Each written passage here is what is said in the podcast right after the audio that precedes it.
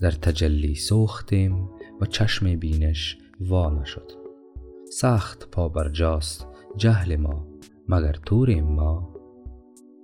آتش عشق سوز فراق گرمی عاطفه و تکانهای جذبه همه تجلیات است از آن دنیای نور و شهور و ما نمی‌دانیم که این تب و تاب سوز و گداز که ما را سوخته است از کدام جهت است.